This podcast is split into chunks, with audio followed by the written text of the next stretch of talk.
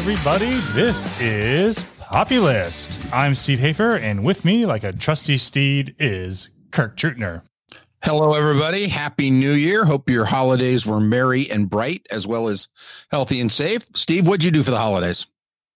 Oh, things I should not have done because it forced me just to sit back on a couch all day long the next day. Too much champagne, too much. Uh, That's what the holidays are. Yeah. Champagne, whiskey, and oof, food. Bad combo. But it was fun. Sounds like a country music song. yeah. I just didn't have my pickup truck uh, start up, and we don't have a dog anymore. So I couldn't pull off the full country song. Well, that's that old song. What happens when you play a country song backwards? You get your house, your dog, and your truck back. nice. How was yours?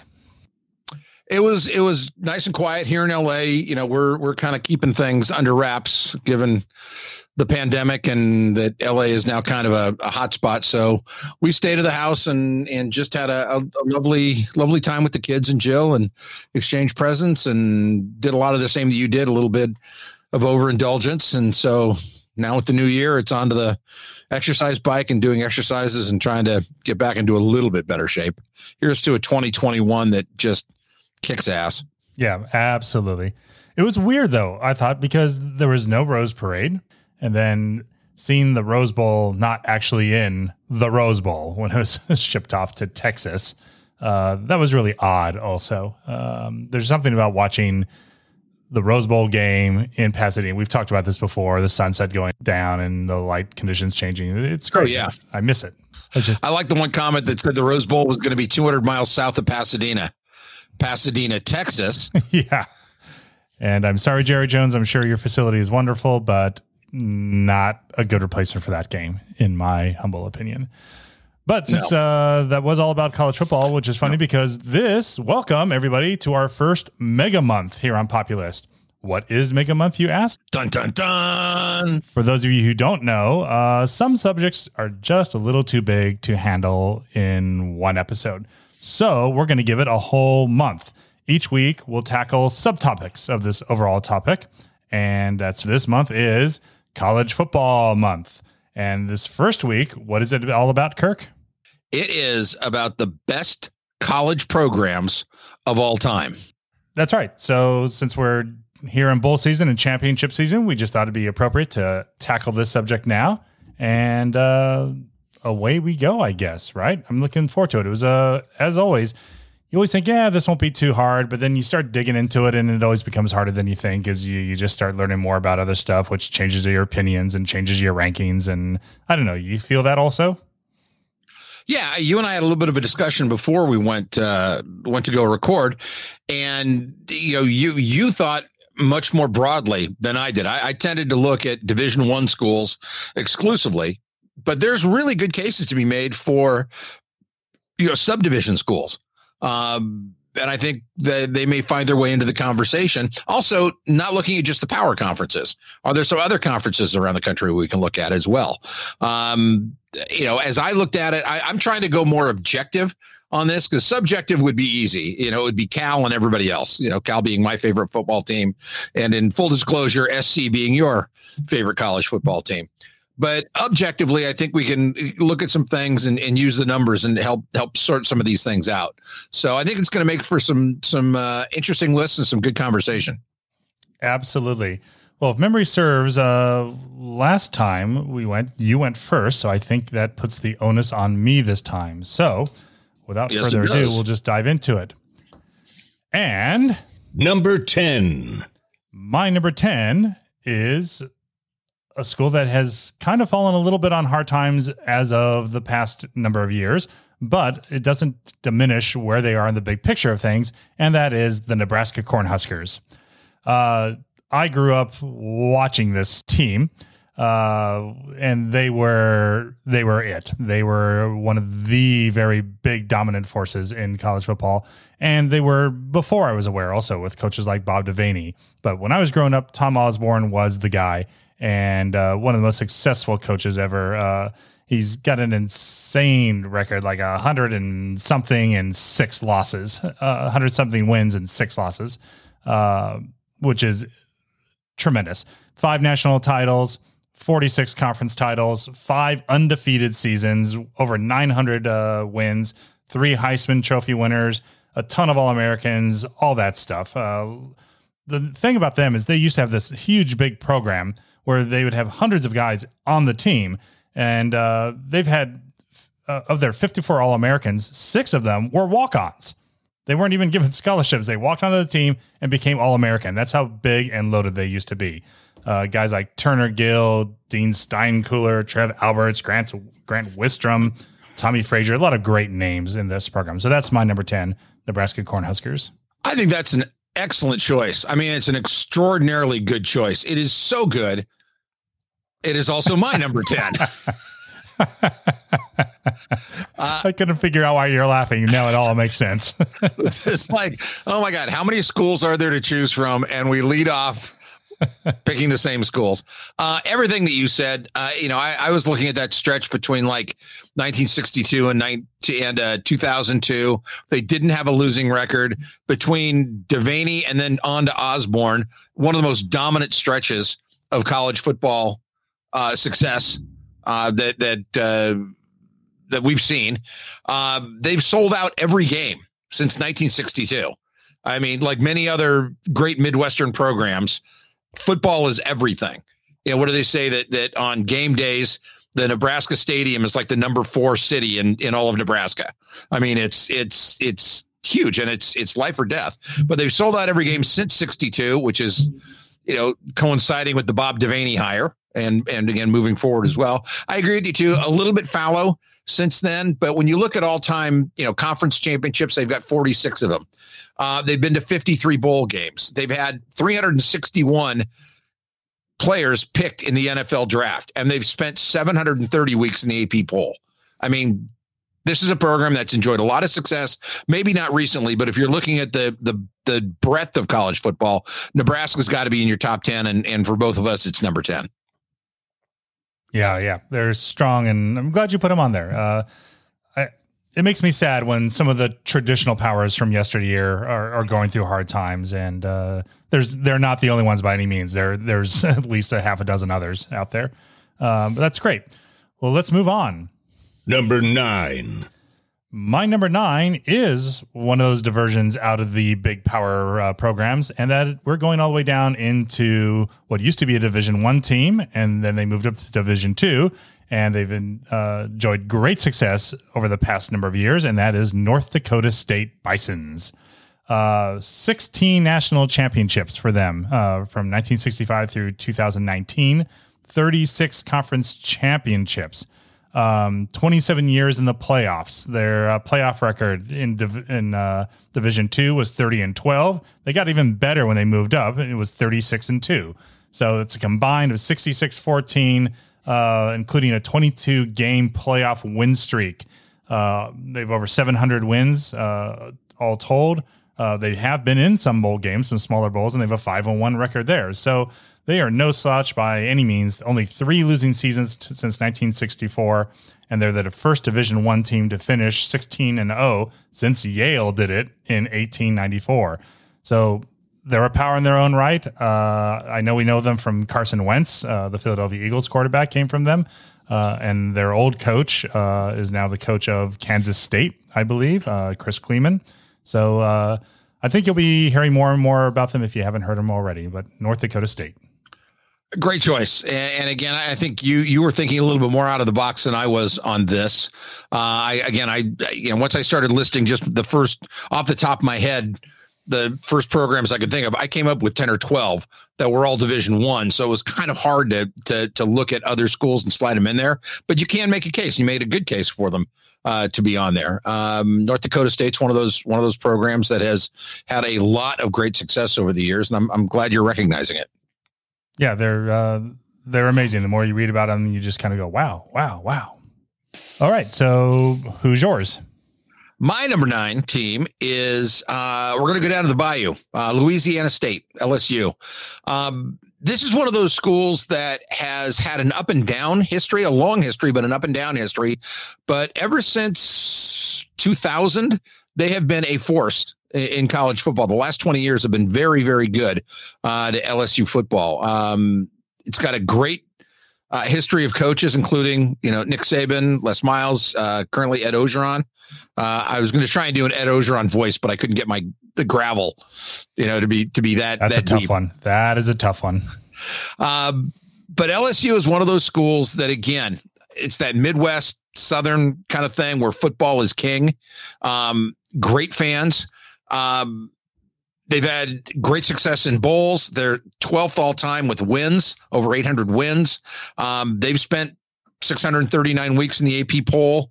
Uh, currently, they've got 41 active players on NFL rosters. So when you look at them from success on the field, uh, success in moving their players along to the next level, uh, engaging the fan base, um, and just if you think LSU, you think good football.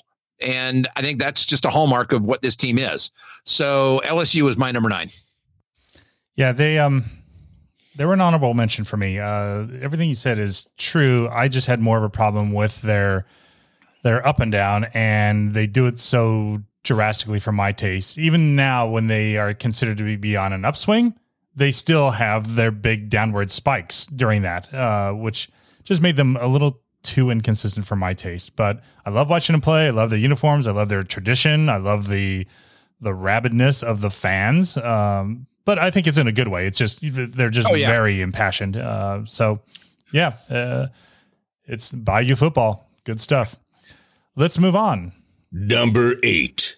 Now, the antithesis of Bayou and SEC football is my number eight, and they are one of the first power programs from a league that is not considered to be a power program, and that is the Yale Bulldogs from the Ivy League. And Kirk's laughing again, so we know what this means, folks. You want to just go back and forth really quickly on points right here, since we've kind of revealed who my number eight is now, too? so, Kirk, who's your number eight? It's Yale, the Yale Bulldogs. Kirk, what do you like about them? I like the fact that they have 18 national championships, even though they claim 27. I like the fact that over 1,300 games, they have a nine, a 697 winning percentage. That is impressive. they have over a hundred All Americans, which is which is pretty amazing for an Ivy League school. Absolutely. Uh, and and twenty eight Hall of uh, College Hall of Fame inductees, which is pretty good. Yep. 900 wins out of those 1,300 games. I mean, Yale ranks in the top 10 for most wins in college football history. I mean, this is a program that, no, you're not going to think of them as a powerhouse right now. When college football first started, they were a powerhouse and they helped lay the groundwork for what the game is today. You cannot not consider Mhm. what they did. It's almost tough not to mention Harvard and Princeton as well, because those two programs had a ton of success, also, especially Princeton. Um, but Yale is the cream of the crop. They are part of the other big game. You, you being a Cal fan, us guys on the West Coast always consider Cal Stanford the big game, but the original big game is Harvard Yale. Uh, it's just not covered on TV uh, with the same audiences that Stanford Cal gets, uh, even though it does get covered and it is a big tradition. And you know, again, you can't look at programs without the coaching staffs as well. And when you've got Amos Alonzo Stagg, Howard Jones, Tad Jones, Carmen Cozza, all part of the, the coaching legacy of the school, you've done pretty damn good. Yeah, Walter Camp, Yeah. uh, who gets the moniker of father of American football. I mean, so Yale, they kind of were the foundation. They were the building block for what has become modern day football. One thing I do like is the Ivy League. Gosh, when was it? It was like in, in the early 80s, 82 or something. They were told that they need to go down to Division Two, and they all held strong together and said, "No, we won't go."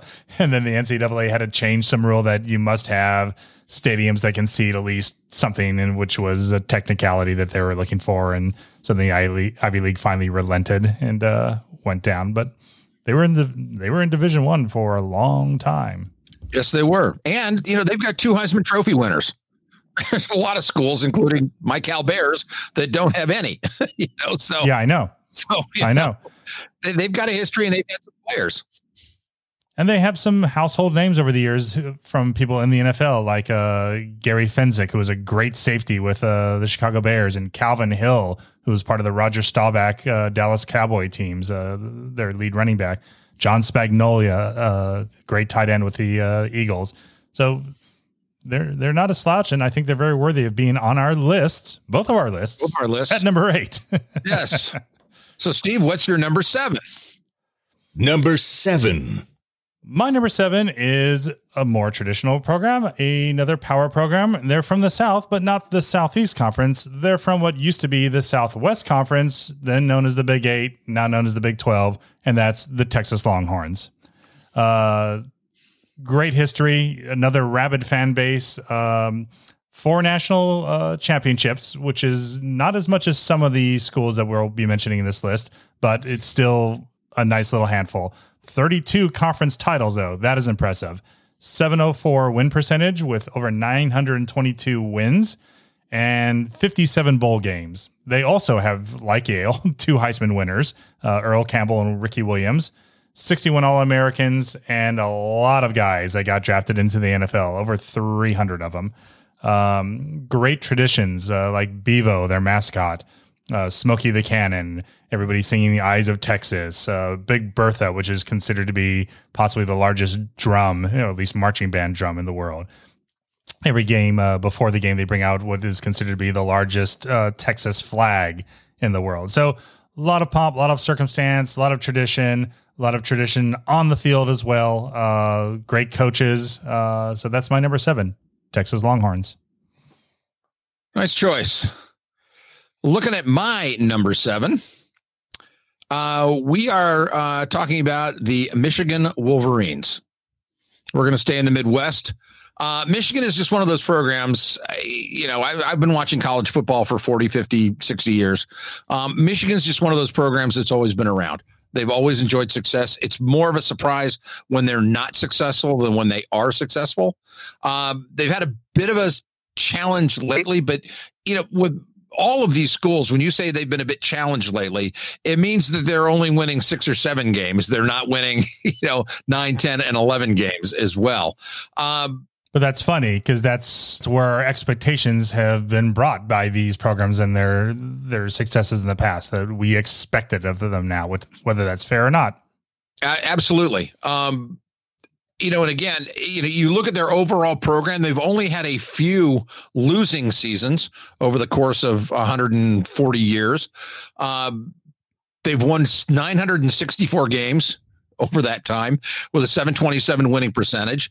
Um, 11 national championships, 42 na- conference championships. They've been to 48 bowl games. They've spent 83 or 873 weeks in the AP poll with 34 weeks at number one.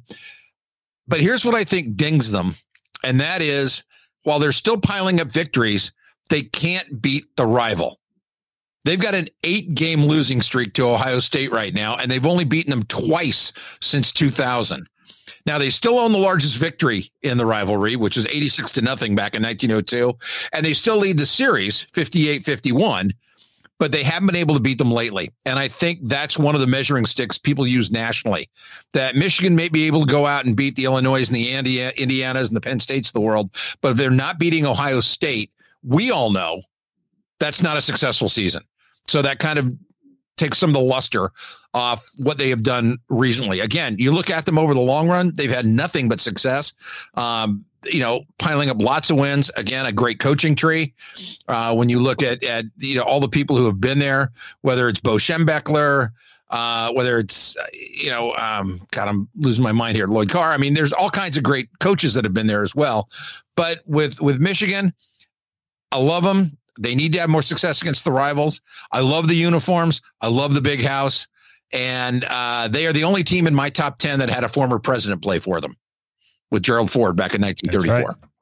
So Michigan is my number seven. Awesome choice. They are uh, one of my three favorite teams. Period. Uh, SC, as we all know, is one, but Michigan and Stanford are right there as two and three, and Cal is your Cal is number four. But let's move on. Everybody's favorite sister.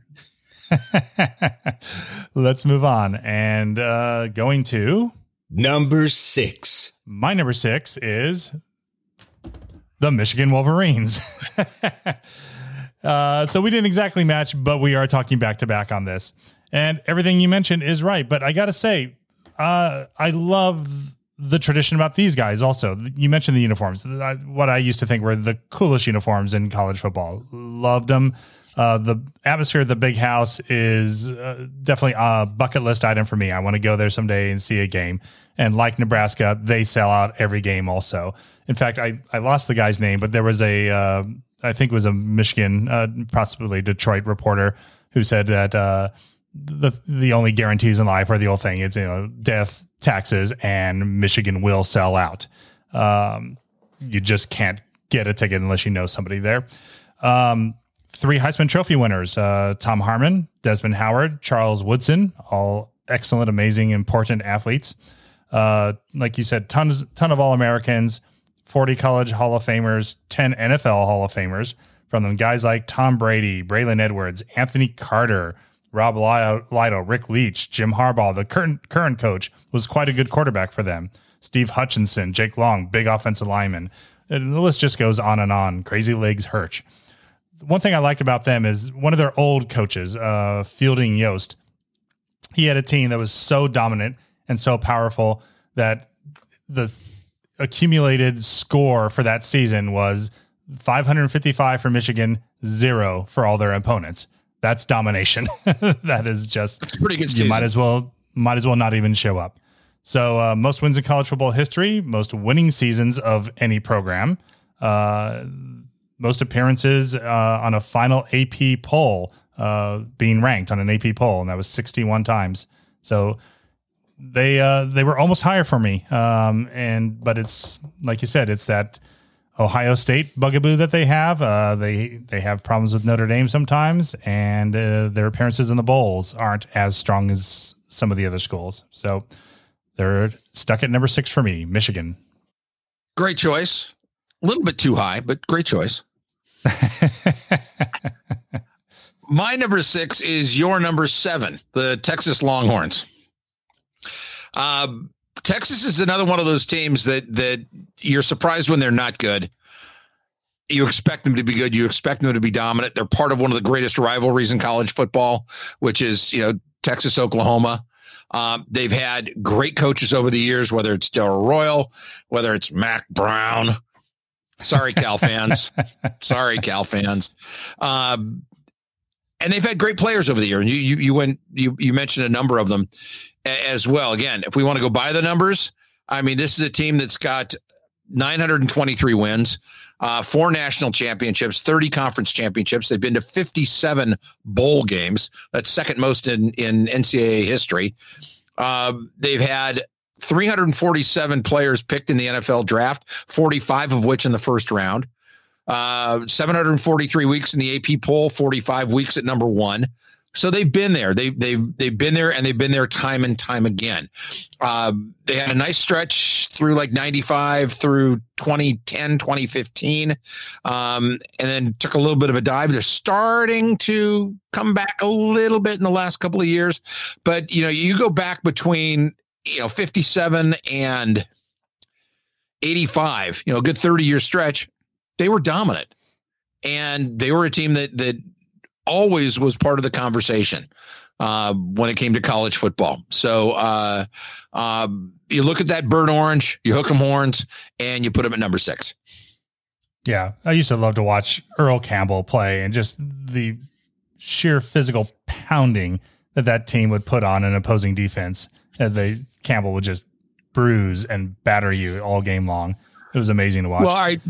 Give, give me a better Heisman Trophy running back backfield than Earl Campbell and Ricky Williams. Oh yeah, I mean not necessarily playing together, but of all times. Well, no, I'm just uh, saying if, if, you know pick another team that's got two running backs that have won the Heisman Trophy, and I don't think they're better well, you know than Campbell and Williams. Uh, I will tell you one in just a couple picks from now. You're wrong. and and my team not only do they have two, they have two backups also. Anyway, number five. My number five is Texas's old rival that you just mentioned, the Oklahoma Sooners. Uh, and Kirk's laughing again, and we all know what this means, not boys quite, and girls. Not, not quite. Uh, the Oklahoma Sooners are definitely worthy. Uh, the top five, they're probably worthy being in the top four or the top three. Uh, it's a great program. Seven national championships. Uh, two legendary coaches in Bud Wilkinson and Barry Switzer. But then you throw in other names like Bob Stoops, Lincoln Riley. Uh, I'm forgetting a couple of other names. They have a big, long lineage of coaches. Uh, 50 conference titles, over 900 wins. Uh, and then household names. It's once again, it's that tradition. That, So you get used to seeing guys like Greg Pruitt and Billy Sims running the ball. Um, big linemen like Tony Casillas, uh, Brian Bosworth. The Boz was uh, from uh, Oklahoma. Uh, Marcus Dupree, DeMarco Murray, Lee-Roy Selmon, Roy Williams. A lot of these great, great names. Keith Jackson, the great tight end. Uh, it was always fun to watch Oklahoma play Texas or Oklahoma State or in one of the bowl games because they were usually in a meaningful bowl game. Uh, seven Heisman trophies uh, and some great traditions like this uh, the Sooner Schooner uh, coming out pregame and uh, during the halftime as well. So that's my choice in number five, Oklahoma. Who's yours? Uh, my number five, we're going to stay in the Midwest, but we're going to go a little bit more north.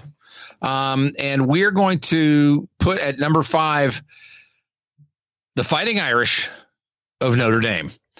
And like the Dallas Cowboys, they are America's team. And like Dallas Cowboys, people either adore them or people despise them. Either way, they have left a mark on on college football. They've got the fourth best all time record in NC2A history uh, with 918 wins and a 728 winning percentage.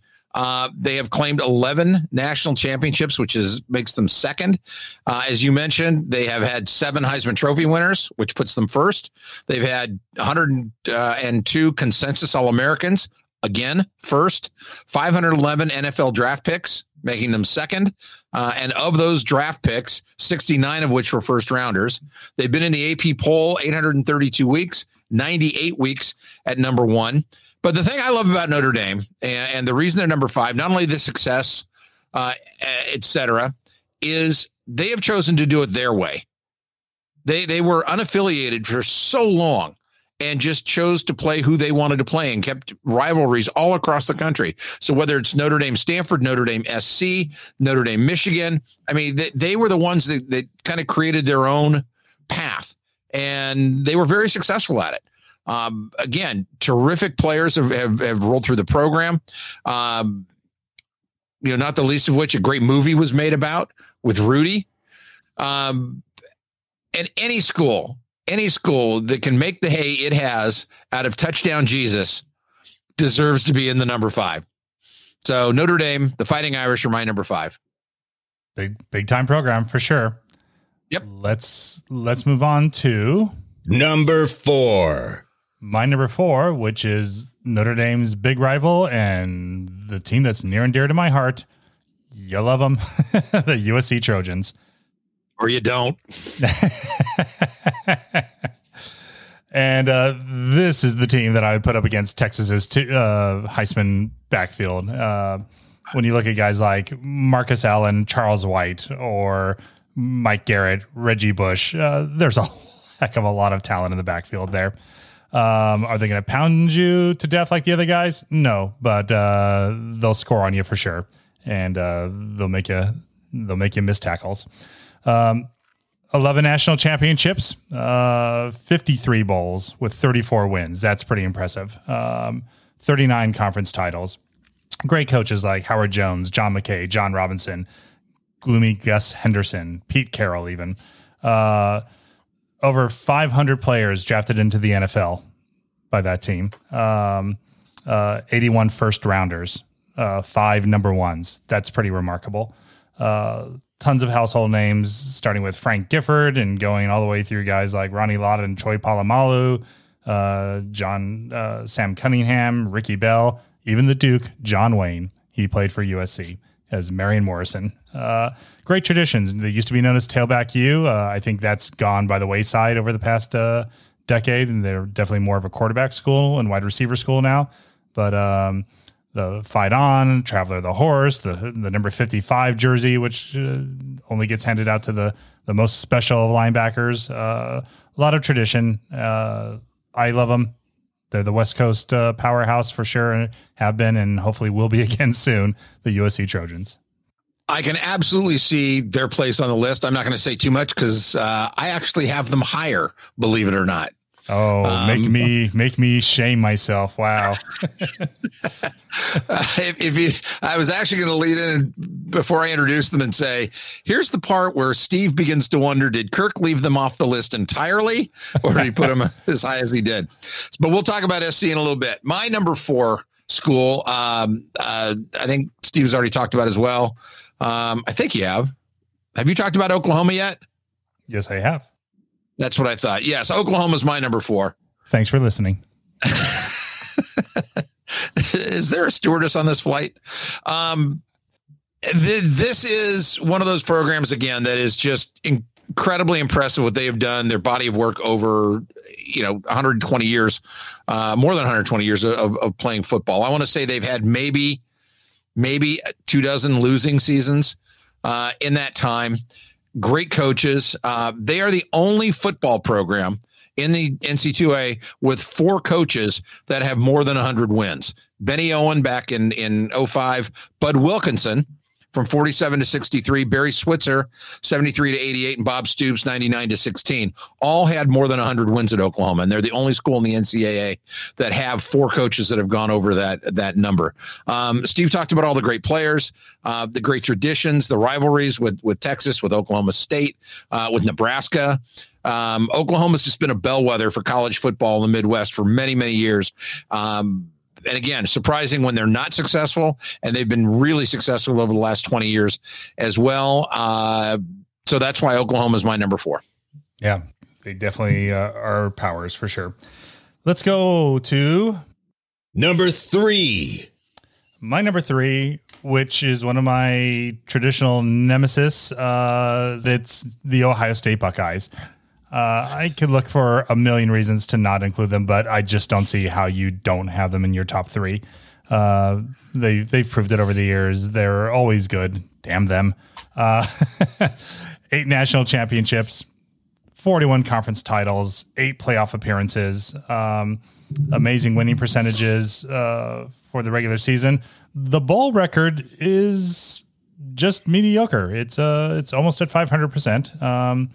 Which is you'd expect a little more from them. But I think it also goes to state that they're usually in very tough bowl games and New Year's six bowl games and some of the big ones. So they're they're usually not playing slouches. Uh, there's not a whole lot of gimmies in those things. Great coaches: Woody Hayes, Jim Tressel, Urban Meyer, Paul Brown, even Earle Bruce had quite a good run there at Ohio State. And uh, as you mentioned before, when we were talking about Michigan, they do the two things that you're supposed to do, and that's get to big time bowl games, play for championships, and beat the heck out of Michigan.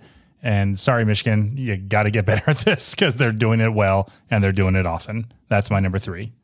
It's a good choice. Um, and as you said, my number three is going to be very painful to talk about in glowing terms, but it is the the Trojans of the University of Southern California. Fight on, baby. and that's why people hate this school. Um, it is the team you love to hate, especially on the West Coast. Although I will admit, Oregon is giving them a run. Oregon is absolutely giving them a run as the team that, that you want to hate.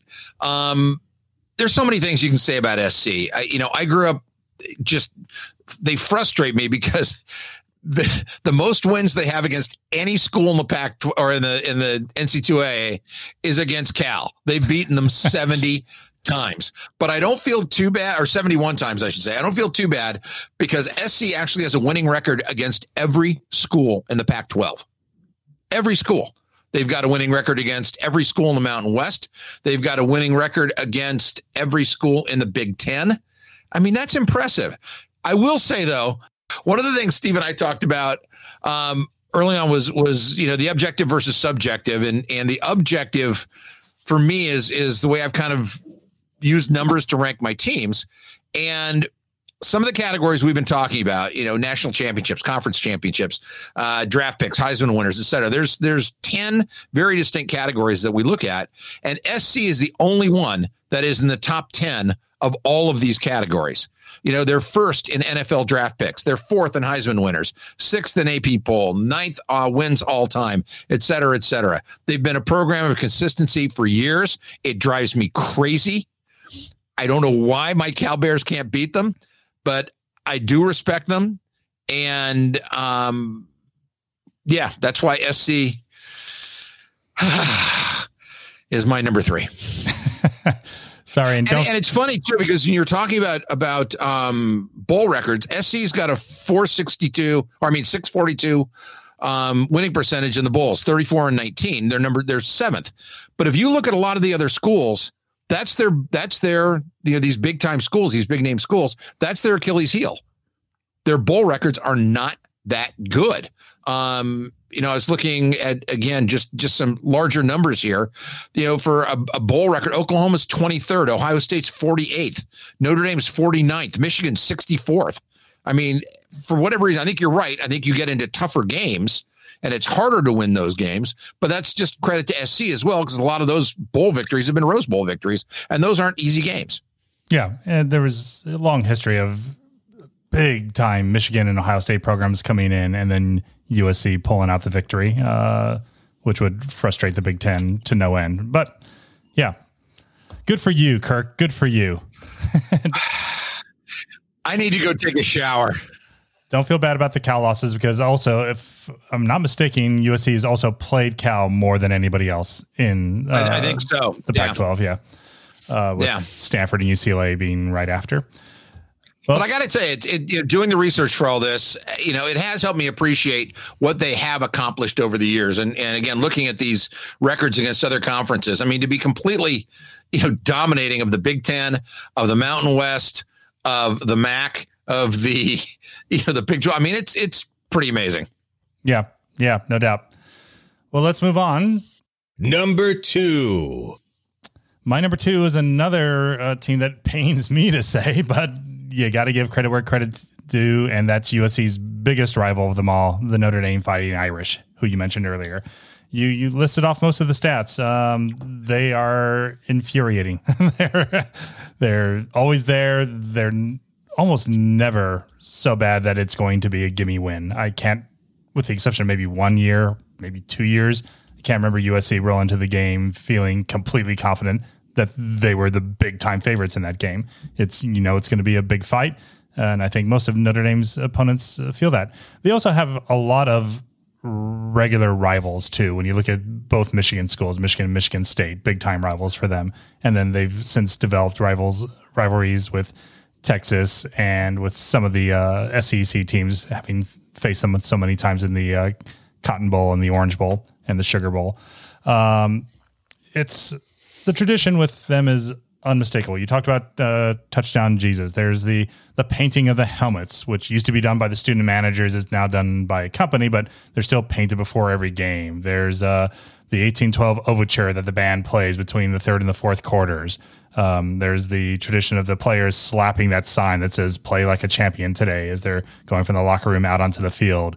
There's the the leprechaun doing push-ups after scores. Uh, there's just a ton of tradition, uh, and you get swept up swept up in it. Seven Heisman trophies, which I think you mentioned. Uh, they finished ranked in the AP poll 55 times at the end of the season, which is impressive. Um, great coaches: Frank Leahy, Knute Rockne, Ara Parseghian, Lou Holtz, even Dan Devine and Brian Kelly. Uh, they've all upheld that winning tradition in Notre Dame. Guys like Joe Montana, George Gipp, Rocket Ismail, Paul Hornung, uh, Alan Page, Joe Theismann. Big lineage, big time program. They're my number two. I'm proud of you too. Thank you. It's got to be tough. Put the whiskey down. I need a hug. Free hugs. Who's your number two? My number two is a school you've already talked about. You hit on a lot of the big points. It is the Ohio State University, the uh, Ohio State Buckeyes. Why did you have to say it that way? Because I knew I'd get that reaction, um, and the reaction of probably everybody out in the audience. Sorry, everybody. Um, you know, Ohio State is synonymous with college football success. I can't remember a time when Ohio State was was down, let alone bad. They've always been good. They've quite often been great. And it's been it's been fun to watch them. I you know I I actually like Ohio State. I usually root for them against Michigan. Um, uh, they became a favorite team of mine back in you know when Woody Hayes was coaching, and that crazy old man ran on the field and you know started slugging players. You go, all right, that's unique school. They, they've taken a unique approach. Um, they uh, in using those metrics we talked about before, those different categories, while they are 48th in bowl records, you know they have a actually a losing percentage, uh, losing winning percentage in in bowl games 25 and 26 although that could change in just a couple days if they win the national championship. Uh, but when you look at all the other categories, they're either first through sixth in all of them, except ninth in number of bowl games they've gone to. They're first in the weeks in the AP poll. They're first in Heisman Trophy winners. They are uh, second in consensus All Americans, first in all time record with a 731 winning percentage, second in all time wins. I mean, th- they are a program that has defined excellence for years and years and years. Not surprising with coaches like Paul Brown, Woody Hayes, Urban Meyer. Ryan Day is off to a great start at the school after his first couple of years. And again, in that wonderful irony of college football, they have a winning record against everybody in the Big Ten except Michigan. But Ohio State is is again one of those schools synonymous with success. Um, you always know that you're going to get a quality team uh, out of Ohio State, and that is why they are my number two. Let's recap though our ten to two. Um, what did you have from ten to two, Kirk? From 10, uh, number 10 were the Nebraska Cornhuskers. LSU Tigers were number nine. Uh, number eight were the Yale Bulldogs. The Michigan Wolverines came in at number seven. The Longhorns of Texas were number six. The Fighting Irish of Notre Dame was five. The Oklahoma Sooners were number four. The Trojans of the University of Southern California were number three. And the Yay. Buckeyes of the Ohio State University were number two. And I had also number 10, Nebraska, like yourself. Number nine, I went to the Division three and Division two school, North Dakota State Bisons.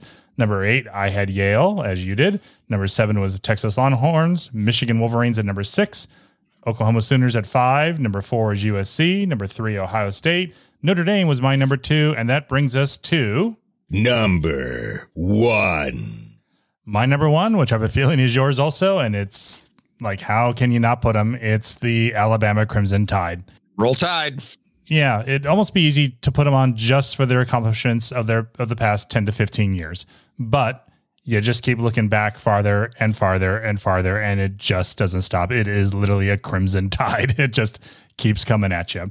Yes, they have had their down periods and when they were down, sometimes they were bad. Uh really bad. So much so that many articles were written about it going, what's wrong with Alabama? Will they ever return to greatness? And yes, sir, Bob, they did return to greatness and they did it in a big way. Thank you, Nick Saban.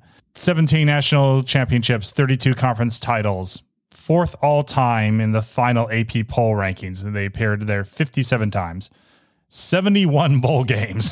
Yikes. With over That's a pretty six- amazing. yeah, with like a, I think it's a six eighteen winning percentage, something like that. It's it's it's up there. Um, six playoff appearances with a seven and three record. Uh, they set an NCAA record with uh 24 10 plus game win streaks. Uh, 20 seasons that they've had with a 10 and 0 start, and then they either tied or lost something, uh, you know, in one of their last games of the bowl game. Two Heisman trophies is all though, which is surprising, but they're good ones. Mark Ingram and Derrick Henry, who's then just turning it up in the NFL right now. A ton of All Americans. I'll leave some room for you to talk because I know you're about to talk about them also. But you just look at the the list of names. Uh, the late Derrick Thomas, who people forgot it, forget about from the Kansas City Chiefs. Uh, amazing, Oh, yeah. amazing linebacker. Cornelius Bennett, Ozzie Newsome, EJ Junior, John Hannah, the epitome of an offensive pulling guard from the the Patriots. Uh, Bobby Humphreys, Shaun Alexander, Bart Starr, Ken Stabler. Some great, great names to come through that. I always forget Starr came out of Bama. Yeah, Joe Namath. You know, all these guys coming Yeah. through. So that's my number one. I think there are a lot of people's number one. I have a feeling they're your number one, but I won't speak for you. What is? yes, they are. uh, number one. You covered a lot of the big points. Uh, you talked about the the 24 winning streaks of 10 games or more, um, 20 seasons with a 10 and 0 start. Um, they've got 35 seasons with 10 wins or more, 10 undefeated seasons, nine of which were perfect. Um, they've hold a winning record against every current and former SEC school. And if just to cement the whole thing, they're in the national championship game again in 2021. I mean, it's it's Alabama, and then it's the rest of the field in, in a lot of ways. Surprise! they're back in the championship game. They're the gold standard, and they have been for a number of years. I mean, you look at a stretch between, you know, um, 1904 and 1947, 1950. They didn't have a losing record. Then you start up again in 58 and go to 83 again no losing record and it's not just the on the field stuff it's the off the field the fans in alabama and people i know who are alabama fans are avid i remember going to alabama we road tripped from nashville down down to um ah name of the town's escaping me. But as soon as we hit the state line the alabama a was on every car in every window on you know you you couldn't get away from it. People wearing t-shirts. I mean it it just it means so much to them. You know what's the old phrase? There's two sports in texas or alabama. There's football and spring football. Yeah. You know that that's what that's what this program means. And the fact that that saban has done what he's done and just kept it at such a high level you know since he he started there you know 12 years ago 13 years ago it, it's pretty amazing. And he's really just standing on the shoulders of giants at this point in time as well. So yeah, Alabama, easy choice for me at number one. Well, um, those are great choices. Uh, we already mentioned some schools that kind of made our honorable mentions. We talked about Penn State and uh, Harvard and Princeton and uh, LSU for me. Who are some of your other honorable mentions? Um, Georgia was right up there. Um, I know a lot of people would clamor about Clemson, but you know, give me some, give me a track record. Don't give me the last 15 years. You know, don't give me just Dabo Swinney's yeah. time there. Well, um, yeah. you know, and, and you know, the same can be true about Oregon. You know, Washington with the Don James years. You know, again, us being on the West Coast, a little bit more familiar with those. Uh, but I need track records. I need longevity, and I think that's what all the schools that you and I both mentioned are. What about you? Who missed the list for you? Florida State and Miami uh, and Clemson all just missed because I was just looking for just a little more. They they had their really hot streaks there for a while. Uh, BYU made my honorable mention just because they've been very strong for a long time. Um, Army for some of their early early years, uh, they were one of the forces, believe it or not. And then uh, Mount Union, which I mentioned I think before, the Division three school, uh, uh, quite a power back then. So those are mine. Well, that does it for us in the first half here. Uh, we're going to take a small break and we're going to come back with the guest list and our guest, uh, which will help talk about all things power programs in college football. So uh, hang on we'll be right back.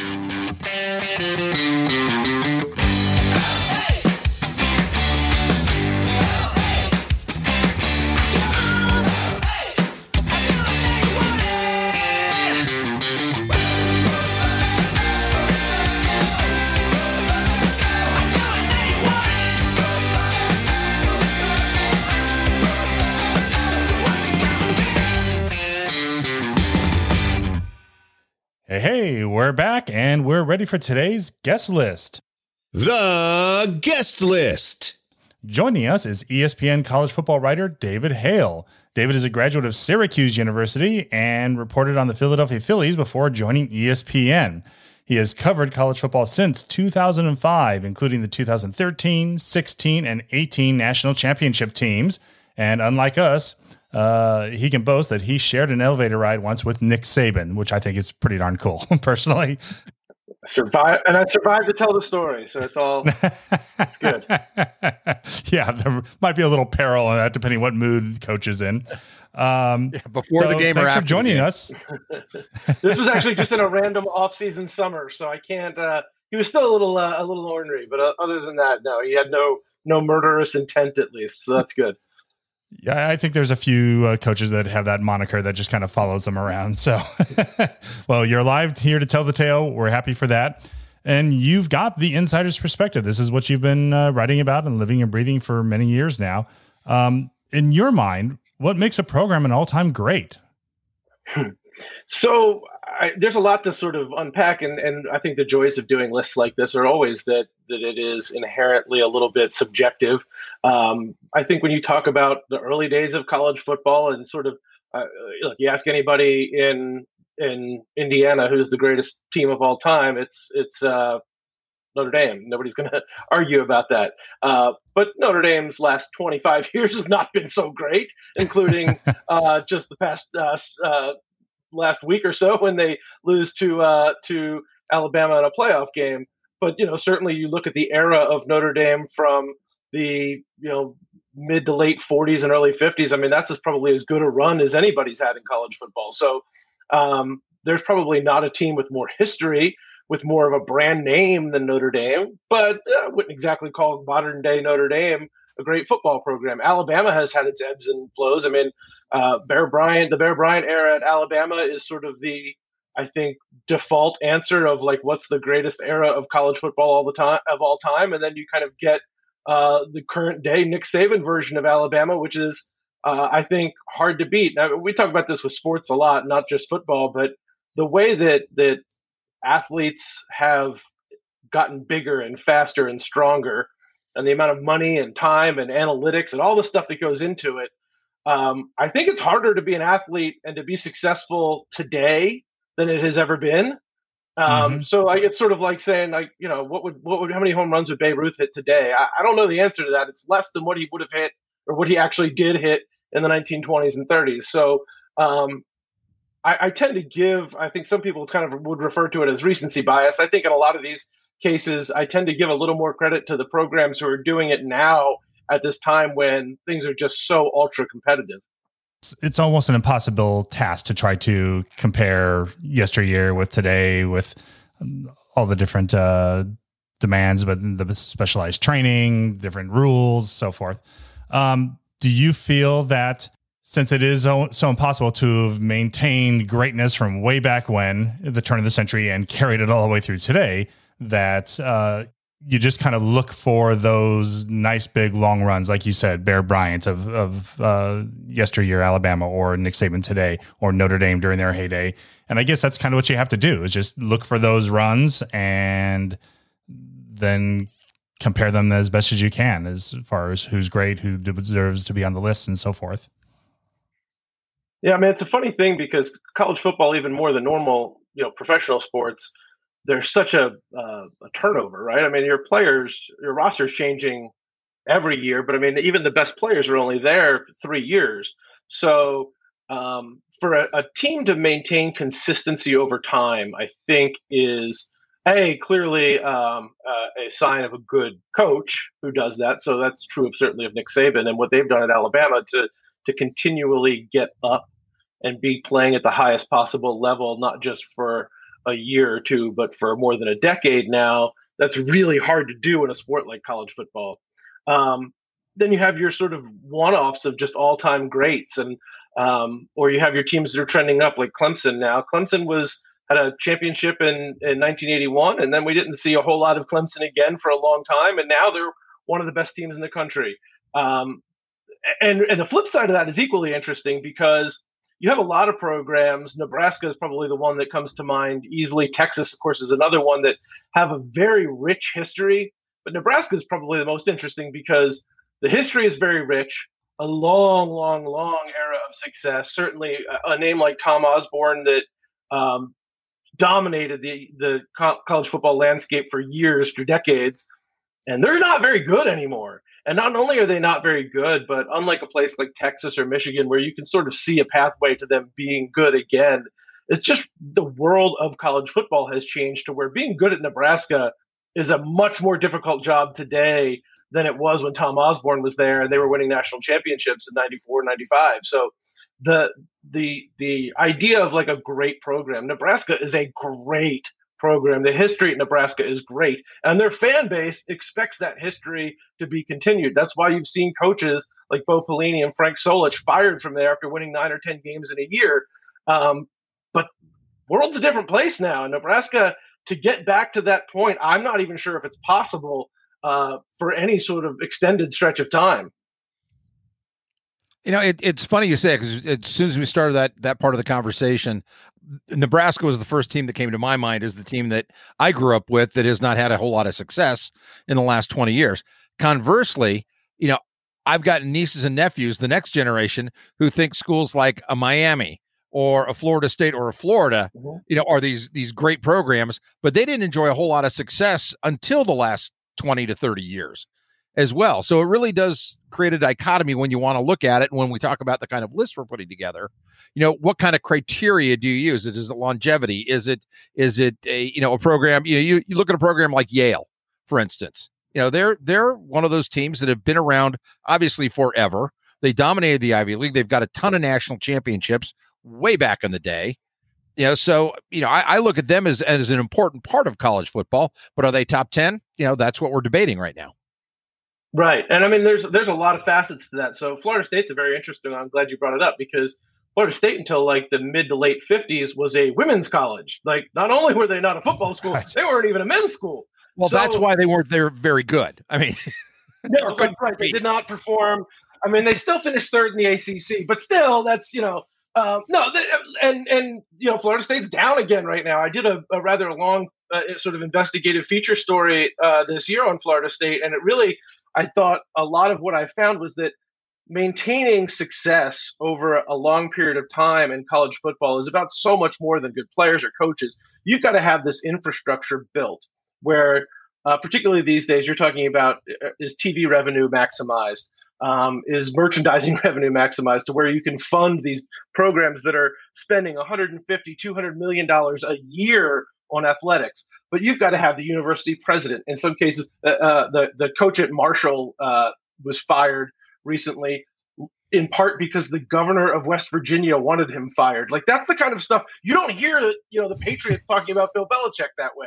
Um, and you've got to have the academic side of things have to be uh, held up to a certain standard.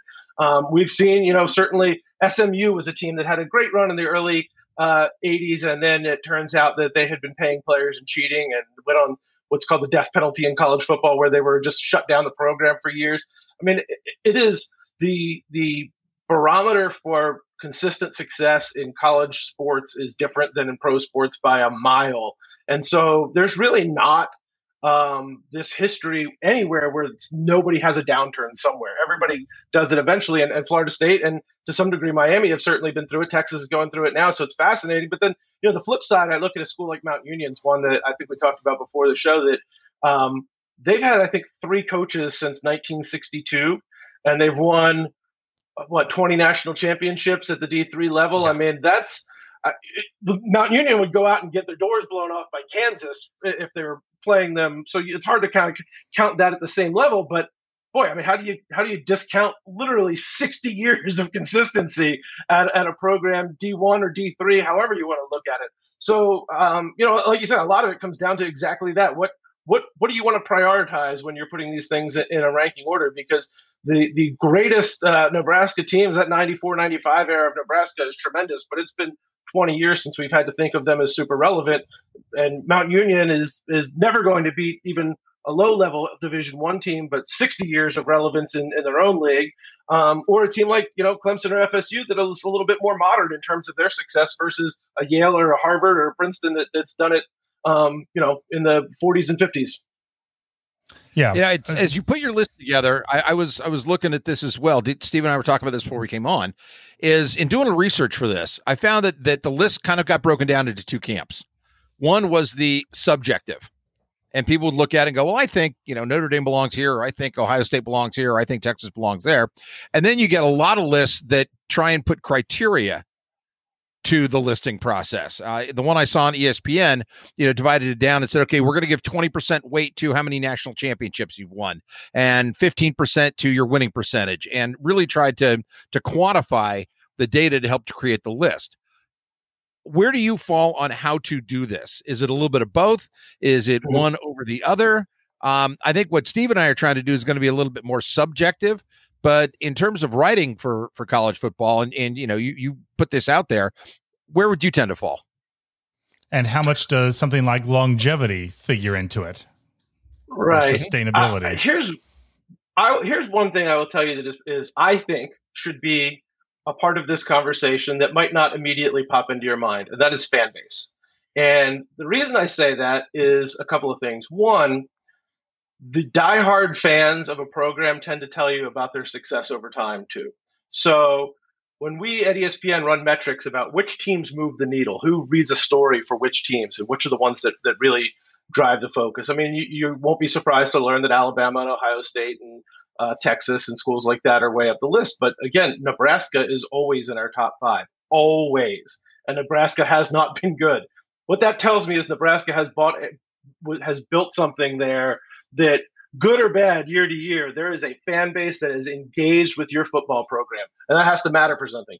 Now, the other part of it is, unlike maybe almost any other sport, including college, other college sports, college football is so much about the experience of being on a campus with other fans, the tailgating, the pageantry, the bands, uh, the the going back to your the college bars that you used to uh, have a few too many at when you were in school, and you're back there again with your never, kids on homecoming. Like yeah, no, right. Never, never happened to us. I'm saying, but I've heard other people have done this.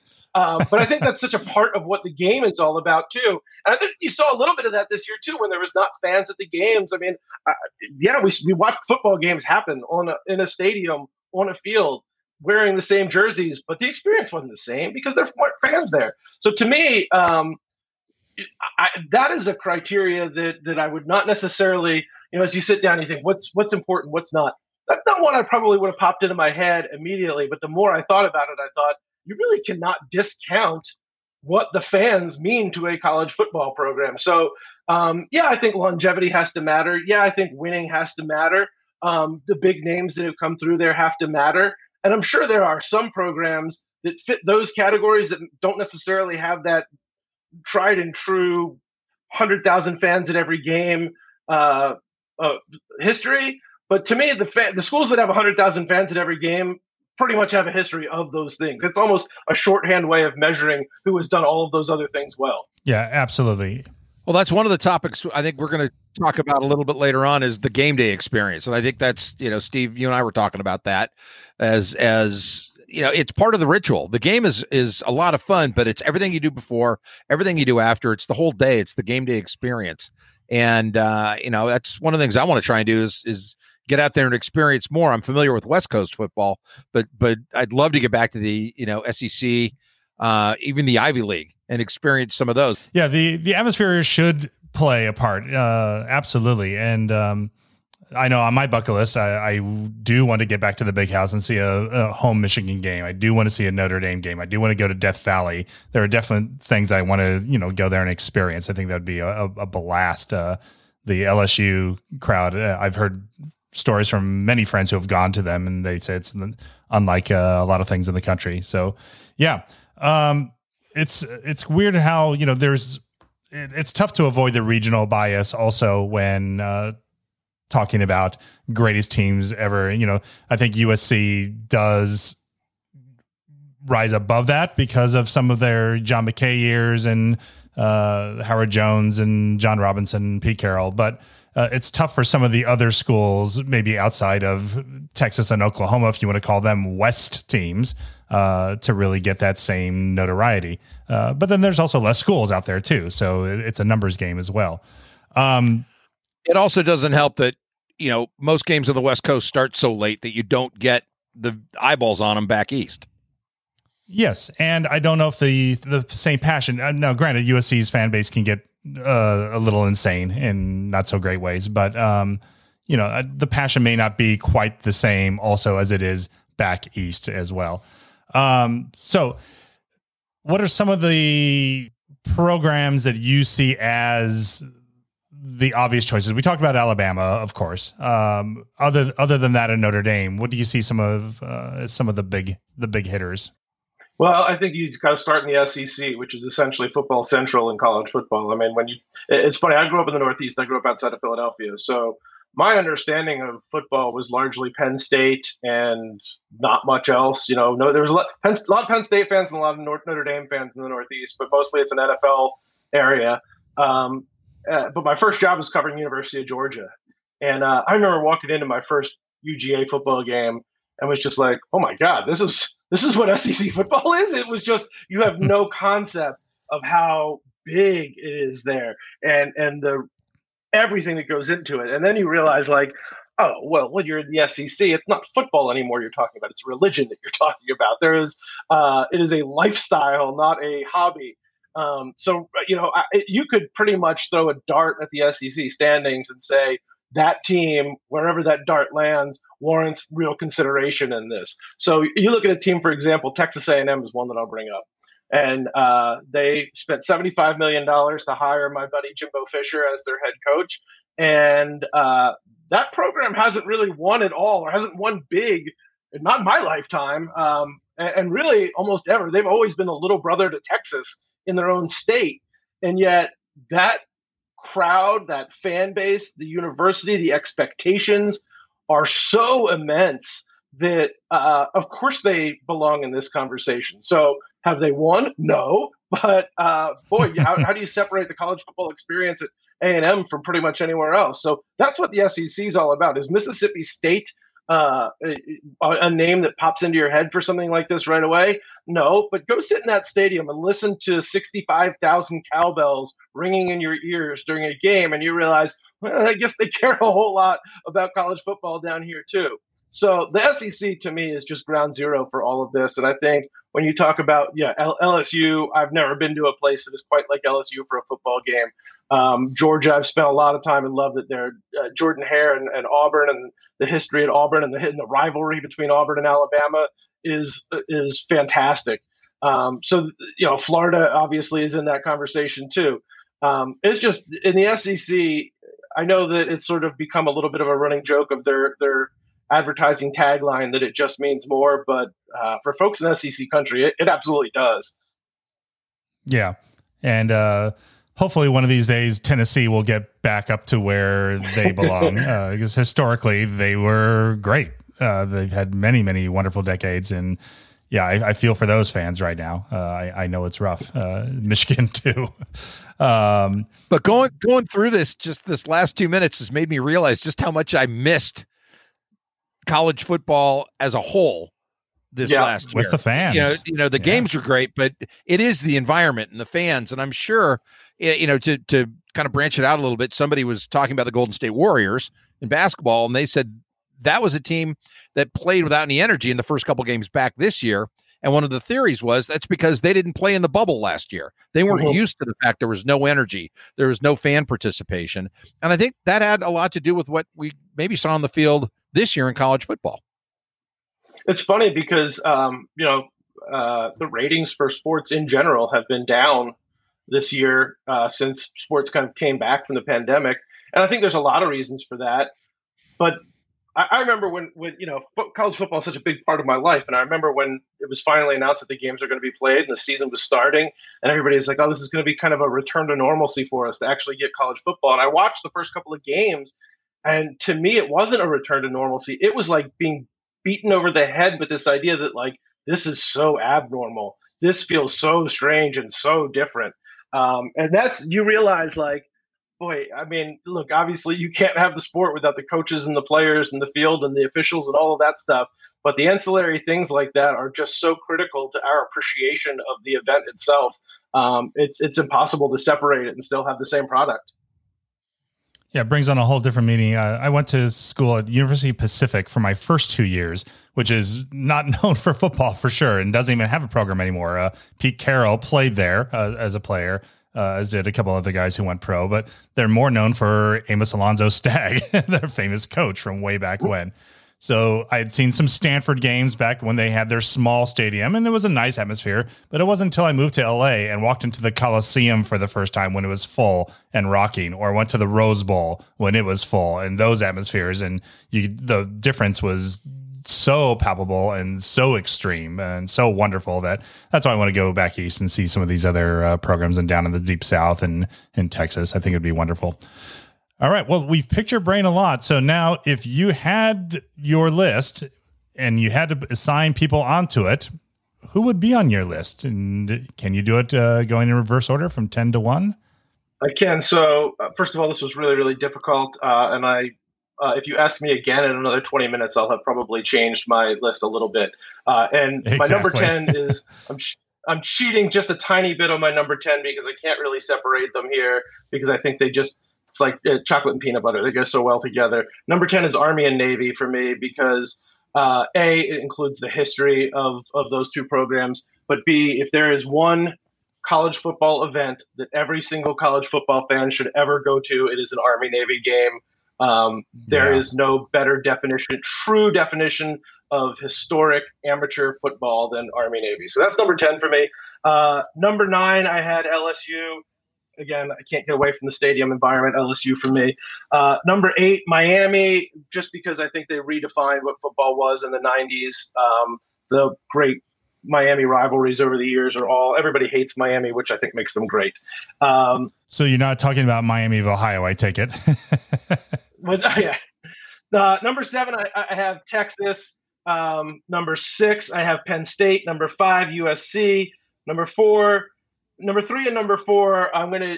This is just maybe just flip it for anybody who's reading it, depending on what state or listening to this, depending on what state they're in, because I don't want them to get mad at me. I have number four is Michigan, and number three is Ohio State. Flip flop them for the audience listening in Michigan, though, because I don't want to. I don't want to create problems there. uh, number two, I have Notre Dame, and number one, I have Alabama. Awesome. I actually match you on a couple of most we have most of the same teams just in in different order. Um, you know, one of the things Steve and I were talking about is uh, you know, you brought up Army and Navy. I'd love to have a rivalries uh episode of of this because I think there's just so many great ones out there. But thank you. That's a great list.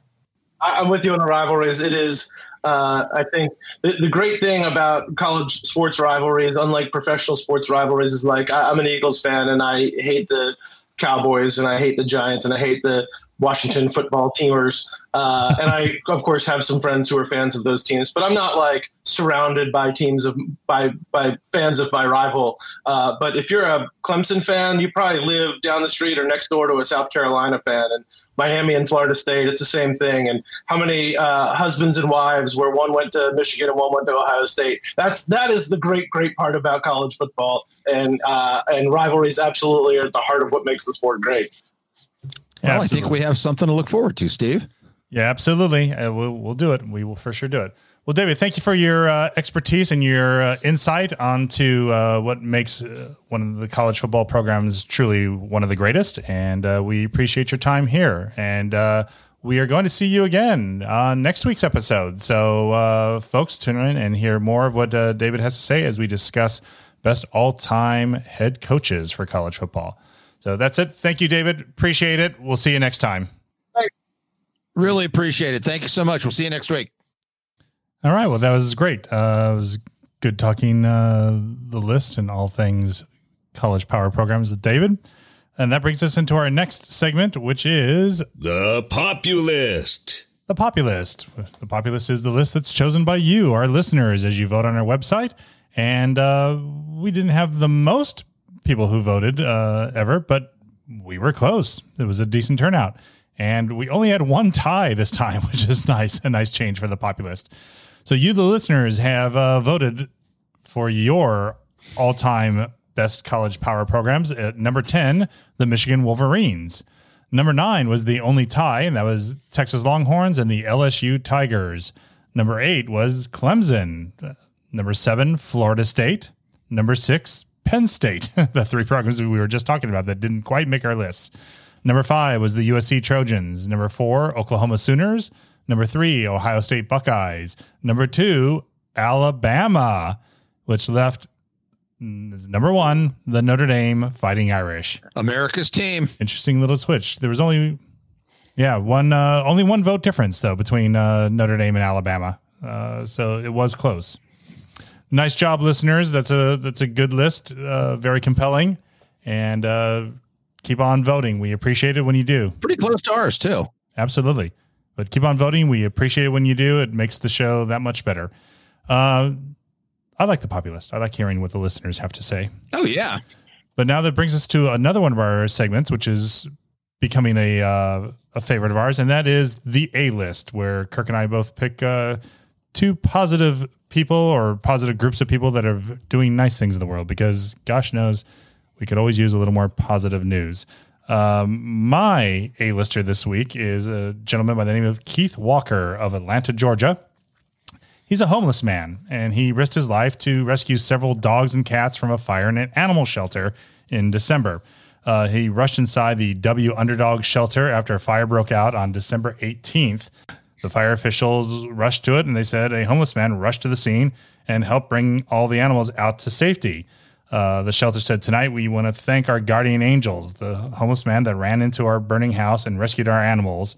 Our animals are safe, and thanks to the incredible response from this uh, this gentleman, everyone is settled and safe, warm, and secure. Uh, the facility often provides food and shelter to Walker, Walk, Keith Walker's own dog. Uh, the dog's name is Bravo.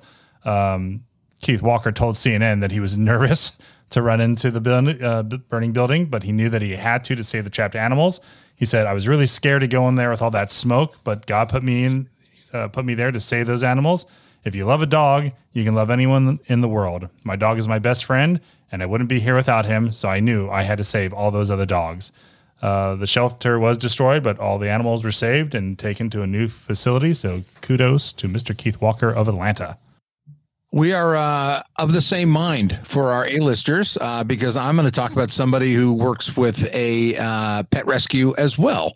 Uh, this is 78 year old Selwyn Nutley. Uh, who lives in Australia, um, in in the Queensland area, the Highlands area. Uh, in 2020, Mr. Nutley, 78 years old, collected more than 185,000 cans and bottles to exchange them for cash to donate to the CQ Pet Rescue, raising nearly $20,000 uh, for the pet rescue. Um, he has been celebrated as the Emerald Citizen of the Year, carried the Commonwealth Games torch in 2018. He's a grandfather of 11 with four great grandchildren uh, and says, I just want to keep doing this. Um, the, the treasurer of the pet rescue said, they are the only rescue in the Central Highlands, and they rely heavily on fundraising. And these donations just came out of the blue and were a godsend for them as well. Mr. Nutley is going to continue to collect hmm. cans and bottles through 2021. So the the pet rescue has has got some some wonderful money coming in, and uh, these wonderful little animals will get taken care of. So kudos to uh, Selwyn Nutley, uh, my A-lister. It's a good choice too. So yeah, we were definitely were of the same mind, but I like it when people help the animals. Absolutely. Got to tell you. Absolutely.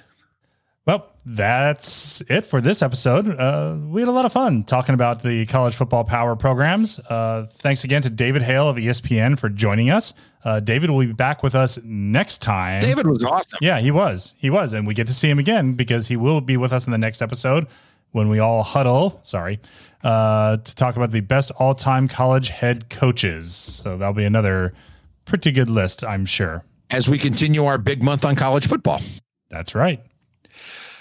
So, everybody, thank you for a great 2020. Uh, we're just getting started on 2021. I think we've got some really fun topics to talk about, starting with this first kind of superset that we're doing on college football. So, thank you for making uh, Populist part of your podcasting experience. Uh, we are available at Apple, Spotify, iHeart, TuneIn, and wherever great podcasts are available. Yep. And of course, as always, uh, we are part of the Buzzsprout community, and you can find us on our own website at www.populistpodcast.net. Uh, that's an important thing. Check out, check us out. You can find out about old episodes. You can find out more about us. And the most important thing is you can go there and vote on the poll for the next episode. And that poll will be up uh, as soon as you hear this broadcast. Uh, so please vote. We love it when you do it. We're also on Facebook at Populist Podcast and Twitter at Populist underscore pod. So look those up, follow us, and keep turning to the show. We love it when you do. Thanks a lot, everybody, for listening. We'll catch you next time. Bye bye. Stay healthy, still safe. Bye bye, everybody. Whoops. You're a nutley.